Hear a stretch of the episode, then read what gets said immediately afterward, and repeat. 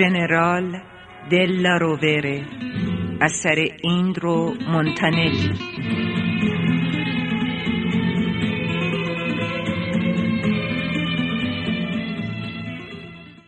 داستان ژنرال دلا رووره در یک شب مهالود زمستان سال 1943 44 آغاز می شود.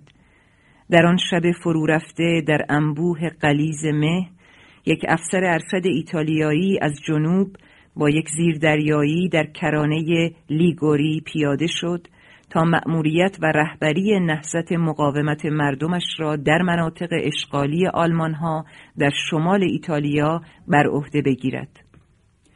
آلمانی ها با ثبت پیام هایی که از ورود فرمانده تازه پارتیزان ها خبر می‌داد از موضوع مطلع شدند و به دستگیری وی اقدام کردند. ژنرال در تلاش برای گریز از اسارت به دست آلمان ها کشته شد. سرهنگ مولر مأمور امنیتی آلمان ها در لیگوری می‌خواست به هر وسیله نیروهای تحت فرماندهی او را شناسایی کند و از میان بردارد تا به فعالیت نهضت مقاومت در قلمرو فرماندهی خود پایان داده باشد. سرهنگ مولر به خوبی می‌دانست همان پیامهایی را که آلمان ها دریافت کردند افراد نهضت مقاومت نیز به دست آوردند. بنابراین اگر بتوان مرگ فرمانده اعزامی را پنهان کرد می‌توان شخصیتی را از میان زندانیان در نقش ژنرال دلا رووره به میان پارتیزان ها فرستاد و به یاری او اعضای نهضت مقاومت را شناخت. از خوش اقبالی سرهنگ مولر شخصیت همه فن حریف و کلاشی به نام گریمالدی با نام واقعی جیوانی برتونه توسط افراد زیردست سرهنگ مولر دستگیر و زندانی شده بود. افسر آلمانی به فکر افتاد تا این شخص را به جای ژنرال کشته شده ایتالیایی جا بزند. شگفتی از اینجا آغاز شد. در زندان سامویتوره ژنرال دروغین یعنی گریمالدی شیاد نقش فورت براچیو دل را چنان استادانه ایفا نمود که همه شاهدان عینی از جمله خود این رومونتانلی پنداشته بودند با یک میهن پرست بیمانند و یک افسر استثنایی روبرو هستند. گوینده داستان نیز مثل دیگران پیوسته این ژنرال اسیر زندان آلمان ها را به خاطر می آورد اما ماجرا به یکی از شگفتآورترین حوادث نبرد پنهانی جنگ جهانی دوم تبدیل می شود. نویسنده که خود به اعدام محکوم شده و در زندان سانویتوره با ژنرال دیدار و گفتگو کرده بود در این رمان مبتنی بر واقعیت ها کوشیده است تا چهره این مرد فوقالعاده را با دقت و مهارت ویژه‌ای به تصویر درآورد.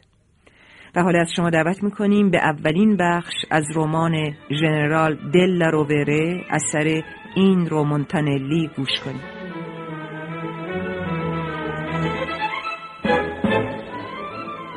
در ماه جوان سال 1945 در پایان جنگ جهانی دوم بقایای اجساد 68 تن از اعضای نهضت مقاومت شمال ایتالیا را که نیروهای امنیتی آلمان در شهر فرسولی پس از تیرباران در گور مشترکی دفن کرده بودند از خاک بیرون آوردند و به میلان بردند. در صحن کلیسای جامع میلان تابوتهای آنها به ردیف چیده شده بود. اسقف اعظم شوستر بر آنها نماز گذارد و علاقمندان سوگ و احترام خیش را ابراز داشتند. یک تابوت از دیگر تابوتها جدا بود. کسی بر آن اشکی نمی ریخت و دست گلی نصار نمی کرد. من تنها کسی بودم که برابر آن توقف کردم. دست گل داوودیم را که مقابل کلیسا خریده بودم روی آن نهادم و اقرار می کنم این عمل را چنان با احتیاط انجام دادم که فقط شمار اندکی از ادای دین من نسبت به آن در گذشته آگاه شدند. آلی جناب تیمسار فورت براچیو دل رووره ژنرال سپاه ایتالیا دوست صمیمی مارشال بادولیو نخست وزیر و رایزن فنی مارشال الکساندر یک سال قبل از این واقعه از طرف آلمان ها در بند پنجم سانویتوره زندانی بود. ژنرال دلا رووره برای فرماندهی نیروهای مقاومت به شمال ایتالیای اشغال شده اعزام شده بود ولی به وسیله آلمانی ها دستگیر شد. مارشال بادولیو پس از کودتای 1943 رژیم فاشیست موسولینی را سرنگون کرد. در جنوب ایتالیا از سوی پادشاه وقت حکومتی تشکیل داد و قرارداد تسلیم و آتشبس با متفقین را امضا کرد. آلمان ها موسولینی را با تکاوران خود از یک دژ کوهستانی که در آن زندانی بود رو بودند و به شمال ایتالیا بردند. در آنجا حکومتی به نام جمهوری فاشیست تشکیل دادند و وفاداری خود را به پیمان فولاد که محور برلن روم را تشکیل می‌داد اعلام کردند. در نتیجه این اقدام کشور ایتالیا دارای دو دولت شد. فیلد مارشال الکساندر فرمانده انگلیسی نیروهای متفقین در ایتالیا که قبلا فرماندهی متفقین را در شمال آفریقا بر عهده داشت آن زمان از حکومت مارشال بادولیو حمایت می کرد. تمام این اطلاعات را نگهبانی به نام کراسو که لیوانی آب حاوی یک گل سرخ در دست داشت زمانی که از برابر دریچه مشبک سلول من در زندان سامویتوره میگذشت آهسته زمزمه کرد او به باغ رفته بود تا با دست خود گل سرخی برای عالی جناب ژنرال دلا رووره بچیند. ژنرال روز پیش دستگیر و زندانی شده بود. وقتی او را به زندانی آوردند ما رفته بودیم تا چلیک های انگور تازه چیده شده را حمل کنیم. ولی ناگهان با شتاب ما را به سلول هایمان بازگرداندند تا زندانی ارشد و تازه وارد را نبینیم. مثل اینکه تنها دیدن این مرد جنایتی به شمار می رفت یا خطری ایجاد می کرد. هر سلول بند پنجم زندان سامویتوره سه متر پهنا و چهار متر درازا داشت و از یک پنجره نزدیک سقف که پوشیده از میله های زخیم آهنی بود بیان که زندانی بتواند فضای بیرون سلول را ببیند روشنایی می گرفت. در ورودی سلول از چوب کلفت بود با شبکه آهنی کوچک و دریچهی مشبک که هم از درون سلول فضای محدودی قابل دید بود و هم نگهبانان می توانستند با گشودن آن روزنه درون سلول را ببینند. هر سلول با یک تخت خواب باریک، یک چهارپایه و یک سطل کهنه فلزی زینت می‌شد. هنگامی که زندانی تازه وارد را به سلول خود می بردند، ما از روزنه سلول هایمان آن مرد را دیدیم که با گام های محکم و سری افراشته قدم بر می داشت. دو مأمور اس اس سلاح در دست او را همراهی می کردند و درست روبروی سلول من توقف نمودند. زندانی پس از دیدن داخل سلول با لحنی قاطع به استوار فرانس چیزی گفت. فرانس که از پی زندانی و نگهبانان می آمد به دو نگهبان ایتالیایی دستوری داد. کمی بعد یک تخت خواب سفری، یک میز و یک دستشویی ساده را به سلول بردند. سانویتوره هرگز سابقه این گونه پذیرایی از زندانی ها را نداشت. چند روز بعد کراسوی نگهبان در سلول مرا باز کرد و گفت ژنرال می‌خواد تو رو ببینه و بدون پنهانکاری مرا به سلول ژنرال برد. ژنرال دلا رووره عینک یک چشم بر صورت داشت و چهرهش اشرافی می نمود. قوس پاها و راه رفتن ملایم او را از افسران سوار معرفی می کرد. دندانهایش مصنوعی بود و کمربند پهنی بر کمر داشت. صورتش کاملا تراشیده، ناخونهای دستانش پاک و شلوارش صاف و مرتب بود. در آن سلول زشت، حقیر و فقیرانه ما دوتن بی توجه به تفاوت درجه های نظامی و پیشینه خانوادگی مانند دو فرد برابر نخستین بار با یکدیگر گفتگو کردیم و بعدها نیز آن صحبتهای برادرانه ادامه یافت. استوار فرانس که آلمانی بود ریاست نگهبانان را بر عهده داشت و سه نگهبان ایتالیایی به نامهای کراسو، ساپینزا و توسینی زیر فرمان او بودند. ژنرال بی آنکه با من دست بدهد در حالی که با دستمال عینک یک چشم خود را پاک می کرد گفت شما سروان مونتانلی هستید اینطور نیست من حتی پیش از پیاده شدن شما به این کرانه از حضور شما در اینجا آگاه بودم.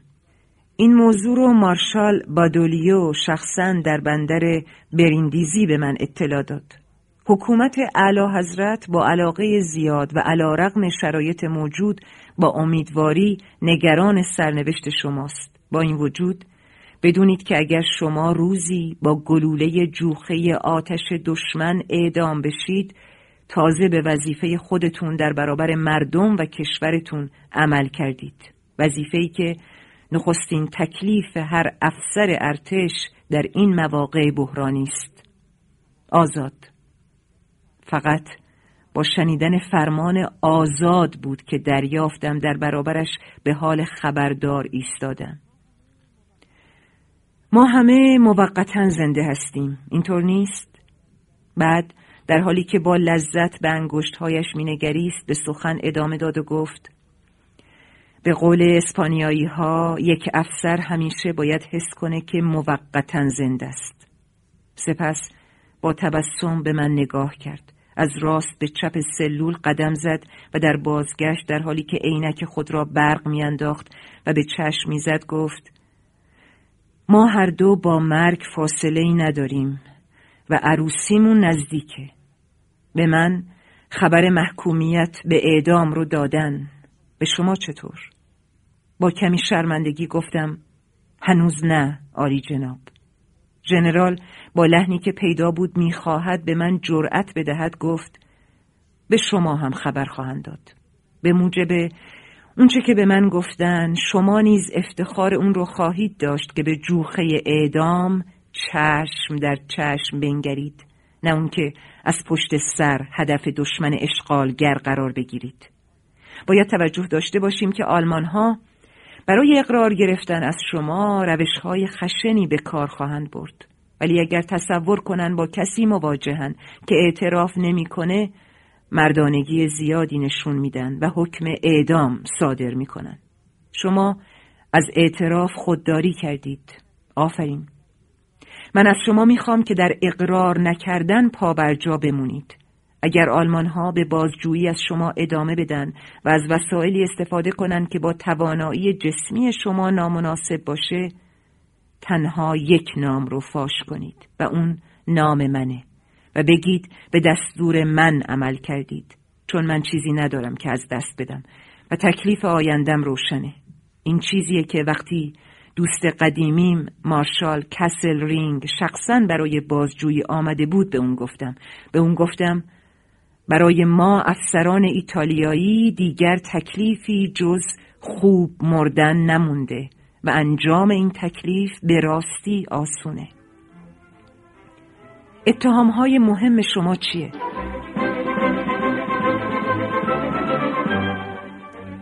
شنوندگان عزیز آنچه میشنوید اولین بخش است از رمان ژنرال دل رووره اثر این رو مونتانلی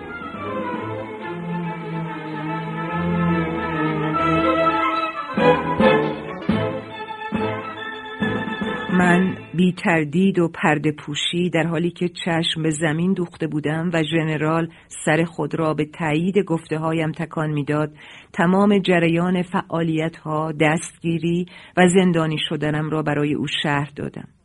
آن روز در پایان اعتراف های من ژنرال گفت موقعیت شما هم مانند موقعیت من روشنه. شگفت آوره که من و شما هر دو در حین اجرای دستور دستگیر شدیم و مرگ ما مرگ یک مبارزه. مرگ در میدان نبرد با دشمن میهن. اونها نمی‌تونن شما رو از روبرو تیرباران نکنن. این نص آین نام است. هر خبری به شما رسید بلافاصله منو مطلع کنید. حالا می‌تونید برید. گمان می کنم پس از هشت ماه که در اونجا بودم این نخستین روزی بود که به همسرم که در سلول دیگری در همان نزدیکی زندانی و آماده تبعید بود و به مادرم که در میلان در خانه دوستم کائتا نوگرکو به سر می برد و به پدرم که در روم به تنهایی سکونت داشت نیندیشیدم. از آن پس فقط به مرگ میاندیشیدم ولی با اشتیاق. نزدیک غروب با اصرار از کراسوی نگهبان خواستم تا سلمانی زندان را برای فردا با قیچی و سوهان ناخن نزد من بیاورد. چون شب رسید نسیم سردی با خود آورد. من شلوار خود را درآوردم و به نرده تخت خواب آویختم تا صاف شود و صورتی اتو کشیده به خود پیدا کند. در روزهای بعد از روزنه سلول توانستم رفت آمدهای ژنرال رووره را ببینم. همه زندانیان یک به یک از سوی او فراخوانده می شدند. یکی از زندانیان که پیش خدمت میهمان خانه بود و همیشه او را به یاد زن و فرزندش گریان می دیدم پس از شنیدن سخنان تشویقامیز ژنرال دگرگونی روحی آشکاری پیدا کرد و خیشتندار و باوقار شد چنانکه روزی شگفتی استوار فرانس را برانگیخت فرانس مچ او را در حال کشیدن سیگار قاچاق گرفت و شلاقش زد. پیش خدمت ضربات را تحمل کرد و کوچکترین عکس عملی نشان نداد. کراسو با تعجب گفت هر کی با ژنرال حرف می‌زنه مثل شما از ما سلمونی و صابون می‌خواد. نگهبانان نیز هر روز صورت خود را می تراشیدند. کلاههایشان را به سر می گذاشتند و می کوشیدند به جای لحن عوامانه و کوچه و خیابانی اهالی سیسیل و ناپل با لحجه ایتالیایی ادبی سلیس حرف بزنند. در تمام بندهای زندان دیگر از بینظمی و زندگی باری به هر جهت خبری نبود و زمزمه های شکایت آمیز شنیده نمی‌شد. ستوان شورتسه هم که برای بازرسی آمد از دیدن نظم و انضباط برقرار شده ابراز خوشحالی کرد. برای اولین بار از زمان زندانی شدن ما دیگر کسی ناسزاها و توهینهای هر روزه را نمیشنید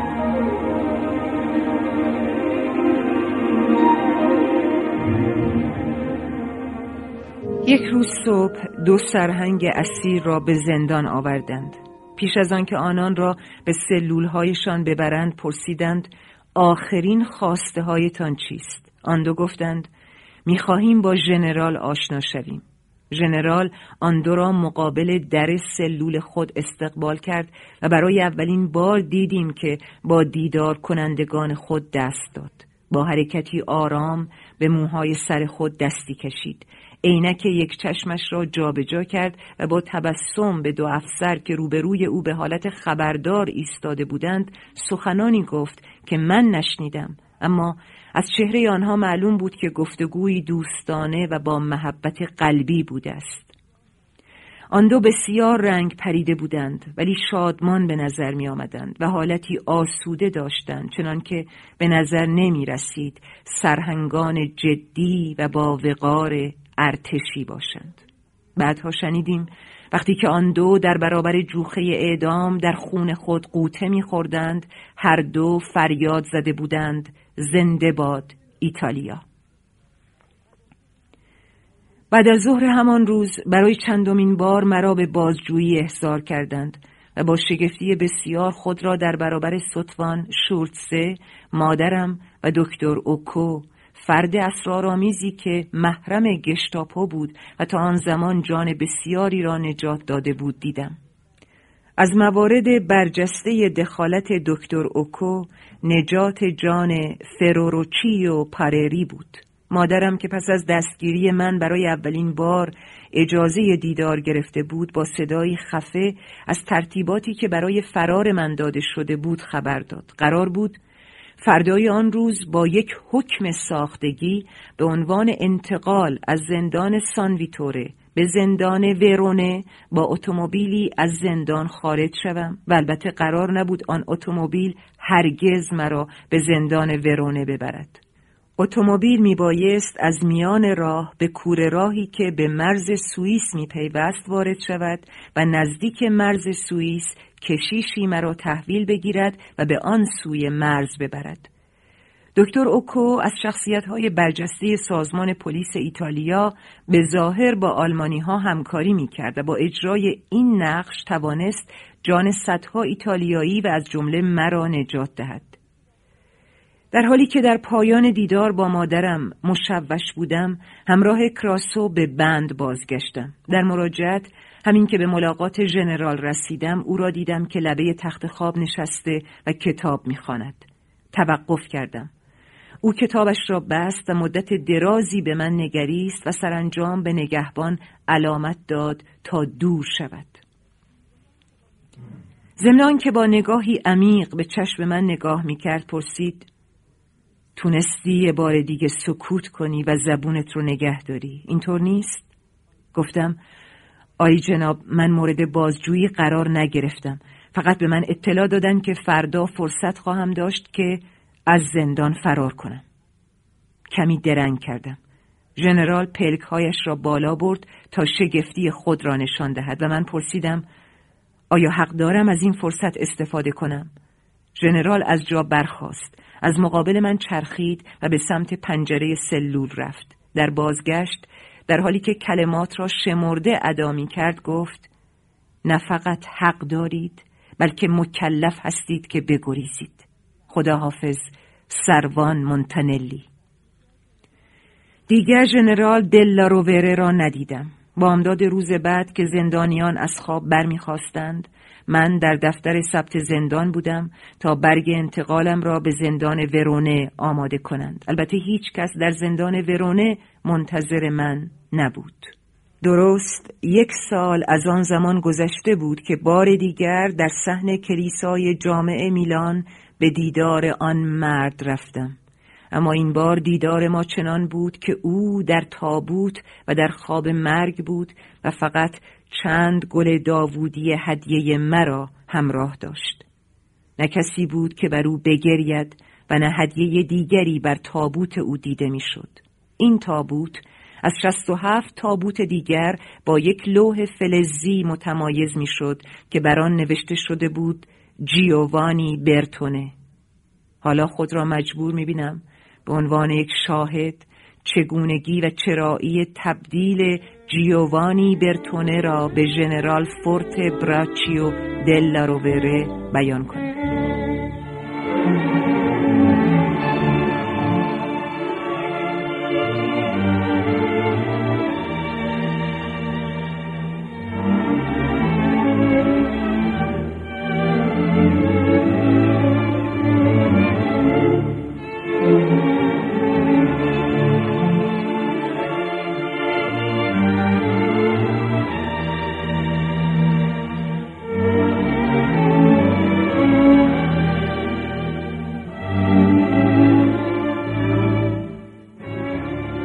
سپیددم یک روز بهاری سال 1944 یک اتومبیل نظامی آلمان از جاده قدیمی جیووی میگذشت. درست هنگام عبور از گذرگاهی مشجر یکی از لاستیک های چرخ آن ترکید و اتومبیل با سرعت زیاد به سوی خارج جاده رفت. اما راننده توانست به موقع ترمز کند.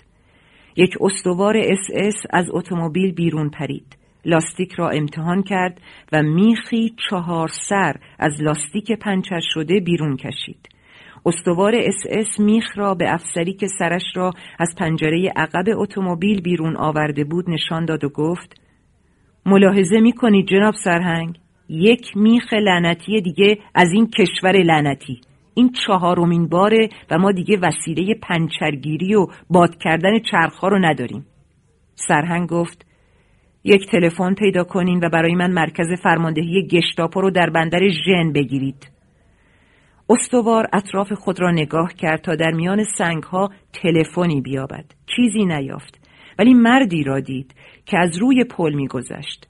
تپانچه خود را از غلاف بیرون کشید و با تهدید گفت آهای دست بالا بیا جلو. مرد به دیواره پل تکیه داد و ایستاد. سرهنگ از اتومبیل پیاده شد و به استوار گفت بی خود داد می‌زنی. احتمالا چیزی از زبون ما نمی‌فهمه. سپس آن مرد را مخاطب قرار داد و به ایتالیایی فسیح گفت ببخشید آقا آیا می‌تونید یک تلفن به ما نشون بدید؟ آن شخص که از لحن معدب سرهنگ آلمانی اطمینان خاطر یافته بود نزدیک شد. لباسی مناسب به تن داشت و پنجاه ساله به نظر می رسید گفت در این ساعت آسون نیست. کافه ها بست است. پنچر کردین؟ آره. برای مرتبه چهارم در یک روز و دیگه چرخ یدکی هم نداریم. اگر همه مشکل شما اینه به آسونی حل میشه. پشت این پیچ یه تعمیرگاه هست. متشکرم آقا. از ترک کردن ناپل خیلی متاسف شدیم. اما همشهری های شما برعکس کاملا از خروج ما خوشحال بودن و از شدت شادی پشت سر ما گلوله شلیک می‌کردن مرد گفت باید بدونید که من دقیقا اهل ناپل نیستم زیرا در سورا به دنیا آمدم و اگر راستش رو بخواید خودم رو بیشتر اهل روم می‌دونم.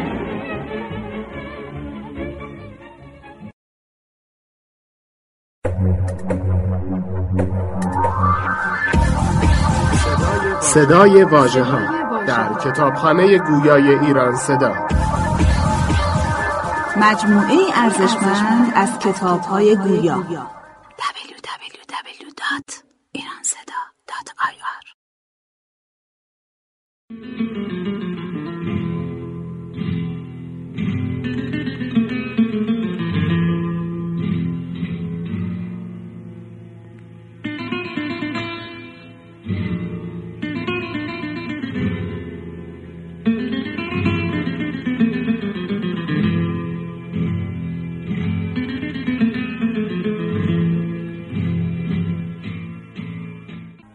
سرهنگ گفت در روم هم ما رو دوست ندارن. مرد پرسید شما در روم اقامت دارید؟ من در روم اقامت داشتم. حتی قسمتی از دوران تحصیلم رو در اونجا گذروندم.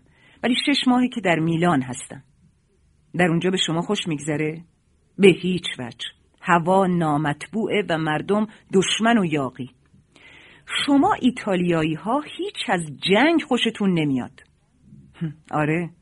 ما کلا به جنگ علاقه ای نداریم. حتی زمانی که جنگ بر حق و ضروری باشه مثل این جنگ. خیال می‌کنید این جنگ بر حق و ضروریه؟ و شما جناب سرهنگ اینطور فکر نمی‌کنین؟ مولر سرهنگ ویل هلم مولر. گریمالدی مهندس فابیو گریمالدی. سرهنگ تکرار کرد گریمالدی گریمالدی من یک گریمالدی از سالها پیش میشناختم. یه موسیقیدان آهنگساز بزرگ بود. شاید یکی از خیشاوندان شما باشه. جناب سرهنگ بیچاره استاد گریمالدی عموی من بود. چرا بیچاره؟ مگه مرده؟ آره دو ماهه. بر پدر بیماری قند لعنت. آه خیلی متاسفم. می‌دونید اون استاد من بود. واقعا متاسف شدم. آها اینم افراد من با چرخ تعمیر شده. آقای مهندس راهنمایی ارزنده ای کردید. امیدوارم سعادت این رو داشته باشم که باز هم دوباره شما رو ببینم. من هم همینطور. جناب سرهنگ. فابیو گریمالدی دور شد اما هنوز از پیچ جاده نگذشته بود که دست کلیدی از جیب بیرون آورد و کلیدها را جابجا جا کرد تا کلید در خانه خود را بیابد. با برآمدن آفتاب فابیو گریمالدی با نوک پا راهروی خانه کوچک و قدیمی را در نوردید و همچنان لاقید اما آرام به اتاق خواب وارد شد. صدای خوابالود و جیغ مانند همسرش که از او ساعت را می‌پرسید سکوت خانه را شکست. گریمالدی دست باچه گفت ساعت, پنج و نیمه بخواب. زن پرسید امشبم باختی؟ گریمالدی پاسخی نداد. می‌خوام بدونم اگه همیشه بازندهی چرا قمار می‌کنی؟ گریمالدی پرسید کسی تلفن نکرد؟ نمی‌دونم بر از ماریا بپرس. گریمالدی با پای برهنه از اتاق خواب بیرون آمد از راه رو عبور کرد و وارد یکی از اتاقهای دیگر شد. صدای زنی وحشت زده گفت چه خبرته؟ منم. کسی تلفن نکرد؟ دختر جوانی که از خواب خسته بود در حالی که خمیازه های ممتد می‌کشید گفت بورگسیو وکیل دادگستری دوبار تلفن کرد. کس دیگه ای تلفن نزد؟ نه. یعنی چرا؟ مادام کانتلی. گفت به سرهنگ بگید که برادرم آزاد شده. آزاد شده؟ چطور آزاد شده؟ تو اطمینان داری که این حرف رو شنیدی؟ این چیزیه که اون گفت. به شیطون لعنت! این ابله ها حالا زندانی ها رو جلوی چشم آدم آزاد می‌کنن. یه بستم آوردن توی اتاق نهارخوریه می‌تونم بدون باز کردنش بگم چه بسته ایه سوسیس غیر از سوسیس چیز دیگه ای نمیفرستم. زندان های امروز ما باید پر از بیماری های کبدی باشه. گریمالدی به اتاق خواب همسرش بازگشت و همین که مطمئن شد دوباره به خواب رفته است شروع به جستجو کرد. صدای زن دوباره بلند شد. گشتن فایده ای نداره. گریمالدی در حالی که مستاصل به نظر می رسید گفت فقط برای یکی دو روز. قسم می‌خورم که خیلی زود پس بدم. آره همونطور که گوشواره هامو پس دادی. والریا گوش بده. راست میگم. موضوع مرگ و زندگیه نه مسئله برد و باخت و قمار.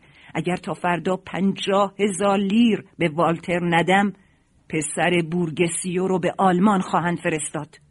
خب این چه ربطی به من داره؟ تو رو به خدا بیرحم نباش. این گردن بند کوچیک برای من کافیه. و این سنجاق سینه کوچیک و این زنجیر کوچیک نه؟ اگه می‌خوای انگشتری رو که ماه پیش برام خریدی پس بگیری همون که یاقوت داشت اونجا روی کموده گریمالدی گرفتار تردید و دودلی شده بود.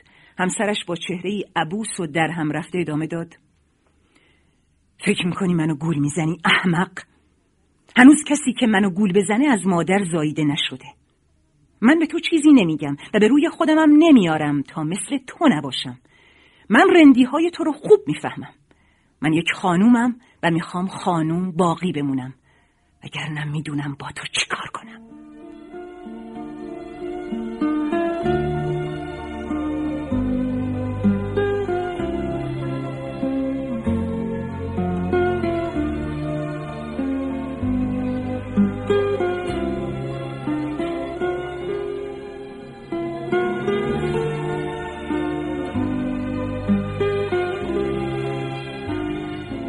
شنوندگان عزیز صدای ما را از شبکه تهران میشنوید. برنامه کتاب شب. دومین بخش از رمان ژنرال دلا رووره اثر این رومونتانلی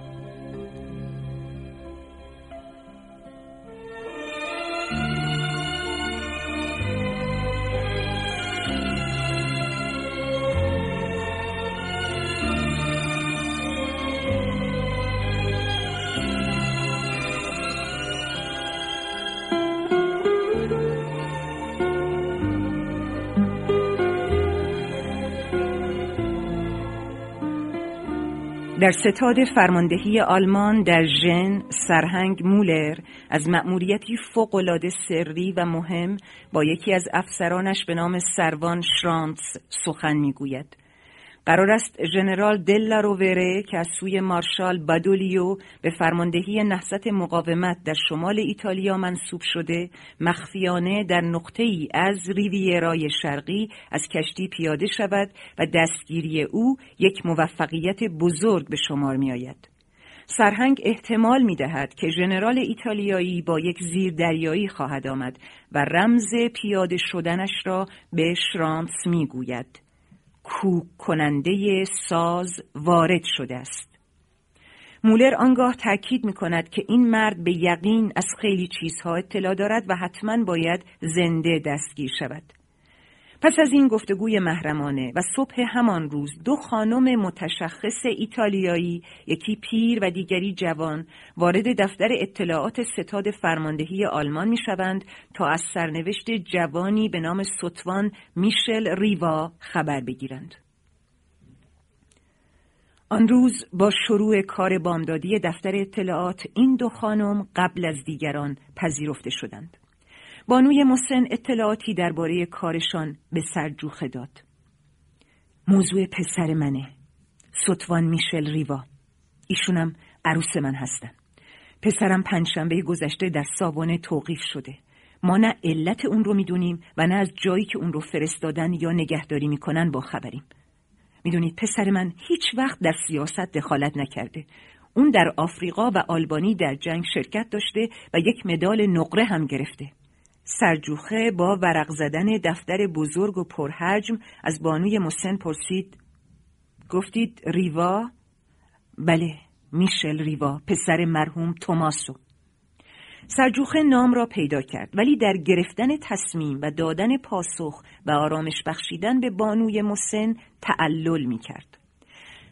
وقتی صورت گوشدالود و سرخش را بلند کرد که صدایی با لحجه بد آلمانی او را مخاطب قرار داده بود. صبح بخیر. مصده اوقات شریف شما که نیستم. مقابل ورودی اتاق اطلاعات گریمالدی سرگرد گارد ملی ایتالیا با لباس نظامی ایستاده بود. سرجوخه والتر همچنان که چشم به تازه وارد دوخته بود با لحنی معدب که نشانه آشنایی قبلی با سرگرد بود گفت بیای تو سرگرد خوشحال میشم کاری برای شما انجام بدم. گریمالدی خواهش کرد که ابتدا به کار بانوان محترم رسیدگی شود و سرجوخه در حالی که دوباره چشم به دفتر دوخته و حالتی پرشکوه به صدای خود داده بود گفت میشل ریوا به اتهام عضویت در گروه های مسلح که علیه امنیت نیروهای ما و علیه حکومت قانونی سالو اقدام می‌کنن توقیف شده. زن جوان فریاد زد. گفتید قانونی؟ سرجوخه شانه های خود را بالا برد و این بار با لحنی که چاشنی خشونت در آن احساس می‌شد گفت بیش از این چیزی نمی‌دونم. باید کمی صبر کنید. بانوی مسن به تصور اینکه سرجوخه از فریاد و اعتراض عروس جوانش ناراحت شده با لحنی آرام و ملتمسانه و با چشمانی اشکالود گفت ببخشید خواهش می‌کنم که اونو ببخشید عروس من تازه چند ماهه که با پسرم ازدواج کرده. اما سرجوخه بی توجه به دو بانوی اندوهگین نفر بعدی را احضار کرد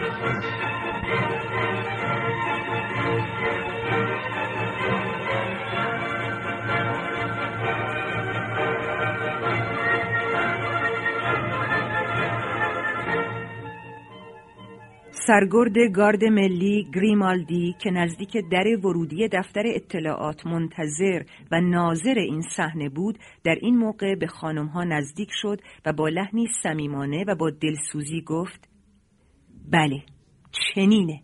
این وقایع بسیار مخوف و اندوه بارن نه برای شما خانمهای محترم بلکه برای همه مردم ما.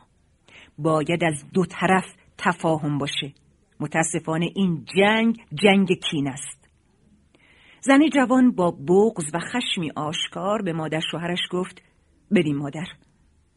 گریمالدی به محض ورود به اتاق و اطمینان از بسته بودن در و تنها ماندن با سرجوخه در حالی که لحن آدمی حق باز و دسیس چین داشت به والتر گفت من وکیل داوی رو دیدم.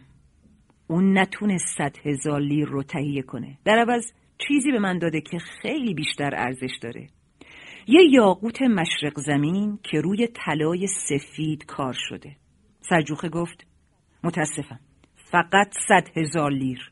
این یاقوت عالی قدر رو برای خودتون نگه دارید. من پول می‌خوام. یا پول یا فردا شخصی که تحت حمایت توست در یک واگن مهرموم شده به آلمان فرستاده میشه گریمالدی که سخت اندوهگین و مسترب به نظر می رسید هنوز پای پلکان خروجی ستاد فرماندهی آلمان ها نرسیده بود که دید بانوان ریوا هنوز از ساختمان بیرون نرفتند و با دیدن آنها قوت قلبی پیدا کرد. برق شیطنت در چشمانش که لحظه ای دچار تردید شده بود درخشید. به سوی آنان حرکت کرد و همین که به آن دو رسید سریع و آهسته گفت به دنبال من به کافه مقابل بیایید. گریمالدی که نزدیک یکی از پنجره ها و کنار میزی دورتر از دیگران ایستاده بود با ورود خانم ها به سالن چند قدم پیش رفت و با به هم زدن پاشنه چکمه ها و تعظیم به آنان قبل از نشستن گفت من سرگرد گریمالدی هستم ممکنه منو مفتخر بفرمایین؟ سپس با دست پیشخدمت کافه را متوجه حضور خود و خانم ها کرد و دستور داد سه فنجان قهوه بیاورند.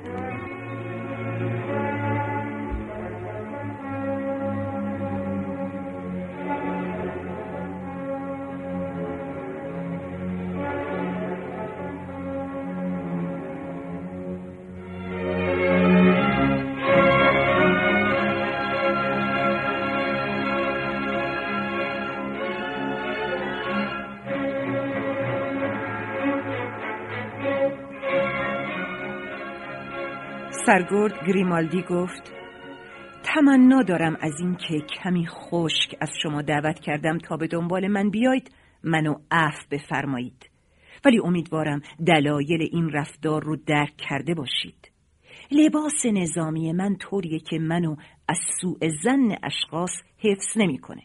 این لباسی نیست که پوشیدن اون آسان و بیواهمه باشه. زن جوان سخنان سرگود را قطع کرد و گفت هیچکس شما رو مجبور نکرده این لباس ها رو بپوشید. بله البته هیچکس منو مجبور نمی‌کنه تا در حدود امکانات و به طور طبیعی به کسانی که دچار بدبختی شدن کمک کنم. در زندگی انسان لحظه هایی وجود داره که پیدا کردن راه درست و شرافتمندانه در زندگی دشواره. و کسی نمی‌تونه مطمئن بشه که راه درست رو انتخاب کرده یا نه. به هر حال من فقط می‌دونم در این لحظه پسر شما و شوهر شما خانم های محترم به من نیاز داره. اعتراضی که نداریم. زن جوان ساکت ماند اما بانوی مسن که تسکینی یافته بود با صدایی لرزان گفت آیا واقعا می‌تونید کاری بکنید؟ بانوی من. نمی‌دونم. من گمان می‌کنم یکی از نادرترین افسران ایتالیایی باشم که رفقای آلمانی ما به اونها اعتماد دارن. احتمالا به این علت که من تا کنون از اونها مخفی نکردم که هر وقت یک ایتالیایی در خطره از هیچ اقدام و تشبسی برای نجات اون فروگذار نمی‌کنم. من به وسائل این عمل توجهی ندارم. تنها از روابط استفاده می‌کنم شما که درک می‌کنین زن جوان گفت نه آقای سرگرد گریمالدی لطفا گوش کنیم باید خیلی سریع حرف زد وقتی شما از وسائل و روابط صحبت می‌کنین مقصودتون چیه؟ پول؟ چقدر؟ مادر شوهر ملتمسانه گفت کارلا چی میگی؟ این بار گریمالدی با لحنی معدبانه تر به مادر گفت بانوی من به خانم کارلا ایراد نگیرید. عروس شما کاملا باطن مسئله رو دریافته. تقصیر ایشان فقط اینه که فکر می‌کنن این مشکل رو من به وجود آوردم. نه. منم مانند همه مردم ایتالیا امروز به تحمل این شرایط ناگوار تن دادم و اگر در موضوعی مقصرم اینه که می‌خوام به دیگران یاری برسونم تا خودشون رو از دایره گرفتاری ها بیرون بکشن.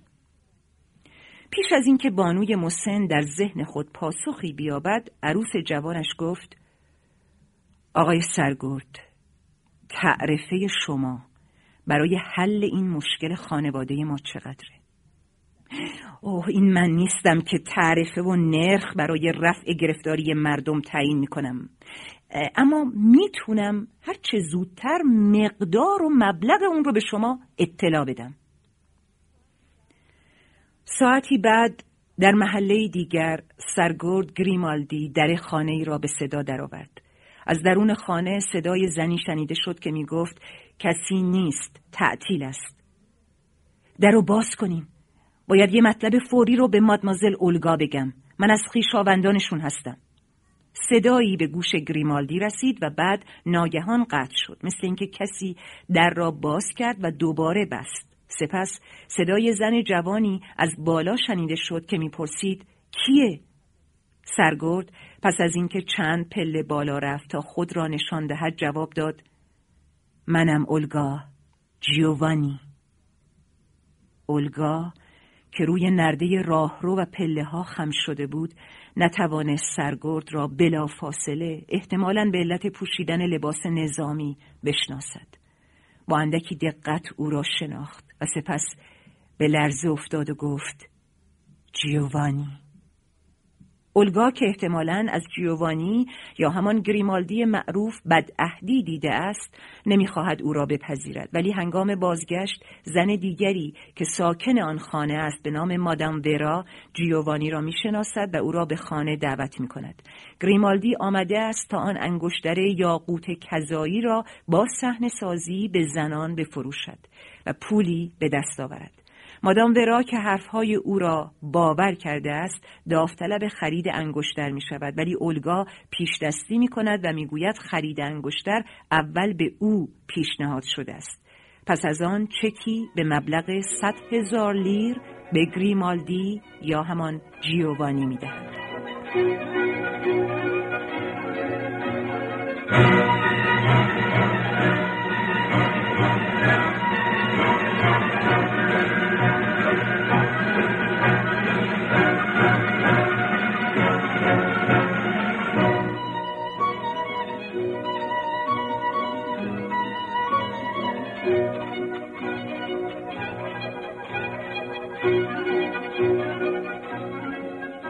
اولگا به سالن بازگشت و چک امضا شده ای را به گریمالدی داد.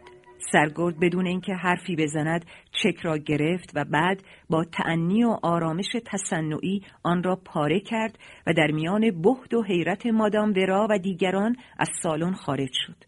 هنوز چند پله پایین نرفته بود که اولگا او را صدا کرد.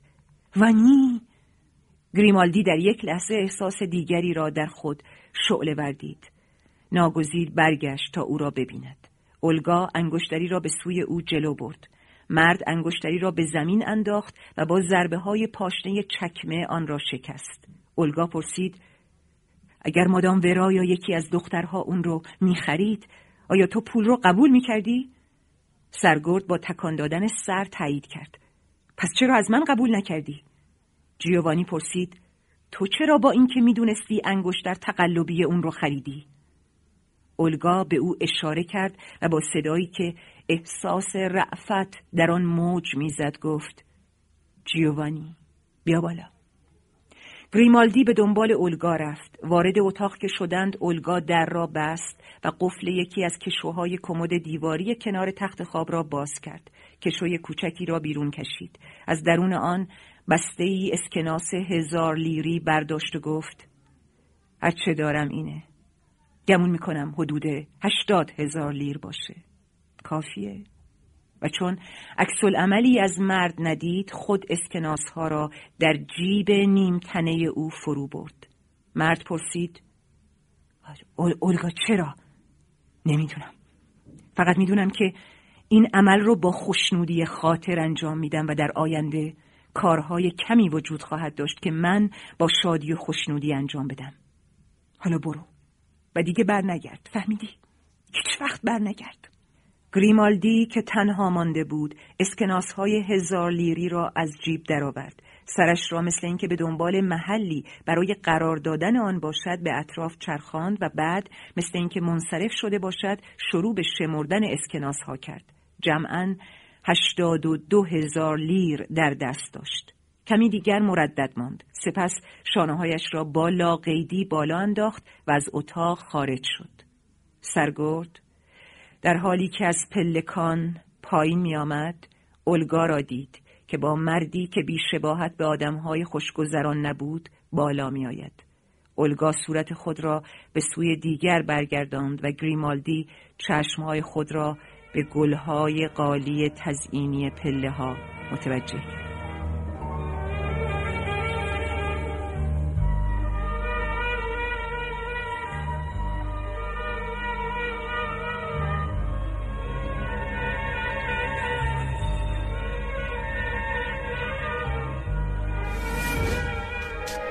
شما هم می‌تونید دقدقه ها و تجربه های خودتون رو با دیگران به اشتراک بذارید. شنوتو